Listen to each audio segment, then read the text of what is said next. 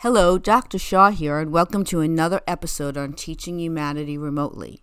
Yesterday, we had the opportunity to celebrate my granddaughter's ninth birthday. She'll be nine in a few days.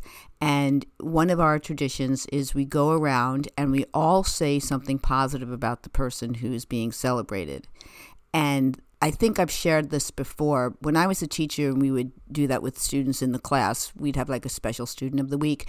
And, you know, we would all say positive things about the student, but it wasn't until almost my final years of teaching that I realized I was leaving out the most important part, which was having the student get to say positive things about him or herself. And the reason that's so important is because we want our children to be able to reflect upon who they are, what makes them be successful and what they value, where they need to make improvements. So it's really important that we give them that opportunity because the only way we learn is by having the experience. Our experience is parallel to our understanding and our knowledge. So it's critical that we give children the opportunity to have the experience so that they can gain the knowledge to know what they like about themselves and be, be able to articulate that and maybe where they want to make improvements and to celebrate that, to celebrate the ability to know who you are, to know your strengths, to know that the need and desire to make improvements, to have a goal, to want to accomplish more is really positive and not negative. And so, what happened yesterday was that when it was time for my granddaughter's parents to go around and say positive things about her, they both said something like, I love everything about you. And when it was my turn, I actually said, I love you. I mean, there's no doubt about it. I mean, she's my cat's meow. Like, I'm crazy about her. But I said, you know, I think it's important for me to be able to say, you know, I don't love everything about you. I mean, there are things that you do that I don't love.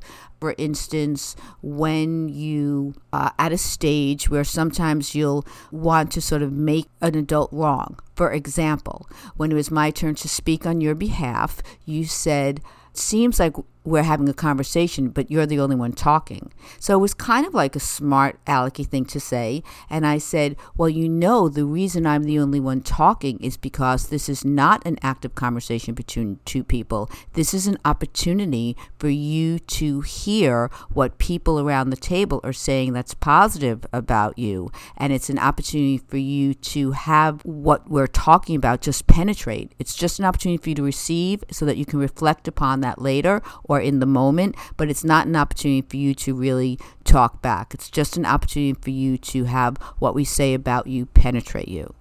And then I got to say, so in that way, the way you just addressed me, I didn't really love that part. I didn't think that was like so friendly. So that's what I'm trying to convey that if we say we love everything about the person, perhaps that isn't the total truth. And as a teacher, I was always really honest with my students. And I think that's what made me a different kind of teacher. I never ever lied to my students never had that teacher voice, which is sort of condescending and speaking down to the children. So I just think that's very important that when we speak with our children, I think it's really critical that when we're saying something where we want them to improve upon, to see the improvement as an opportunity for the next growth and to celebrate it instead of having this connotation that is kind of negative.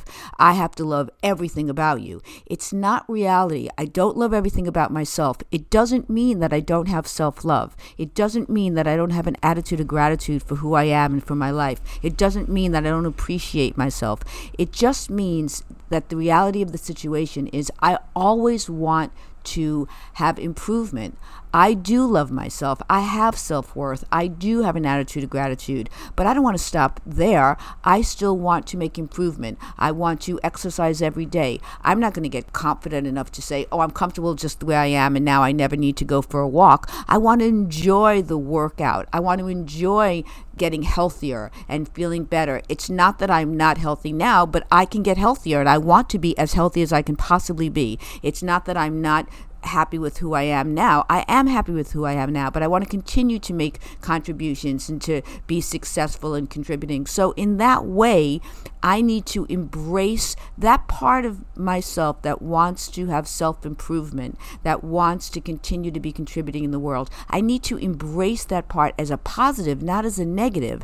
And I think when we say to our children, I love everything about you. I think it's like saying that anything that comes up that is not seen as a positive way is then seen as a negative way. And I don't think it's that black and white. I think that I love you and I really am happy with who you are. So what I, when it was my turn to speak with her, one thing I said is that you know when you were really younger, if there was like a little problem, you would make it really really big, and so it was very hard for you to learn from your mistakes. And now what I'm really liking is I'm seeing that you understand that the mistake is the learning opportunity, and you're keeping things really small. And I love how you're able to do that. That flexibility. It shows me that you really understand that learning and growing is all about making mistakes and being able to learn from the mistakes so that you can retake it and have the learning lesson. So I want to know if this resonates with you. Please let me know by writing to me at my Gmail, learn with me remotely at gmail.com. That's learn with me remotely at gmail.com. And let's continue to discuss that balance of reinforcing the positive and celebrating that, but also really feeling that it's positive to need and want to work on things. That's not a negative thing, it's positive. Very, very, very important. See if this resonates with you and write to me at learnwithmeremotely at gmail.com. Until next time.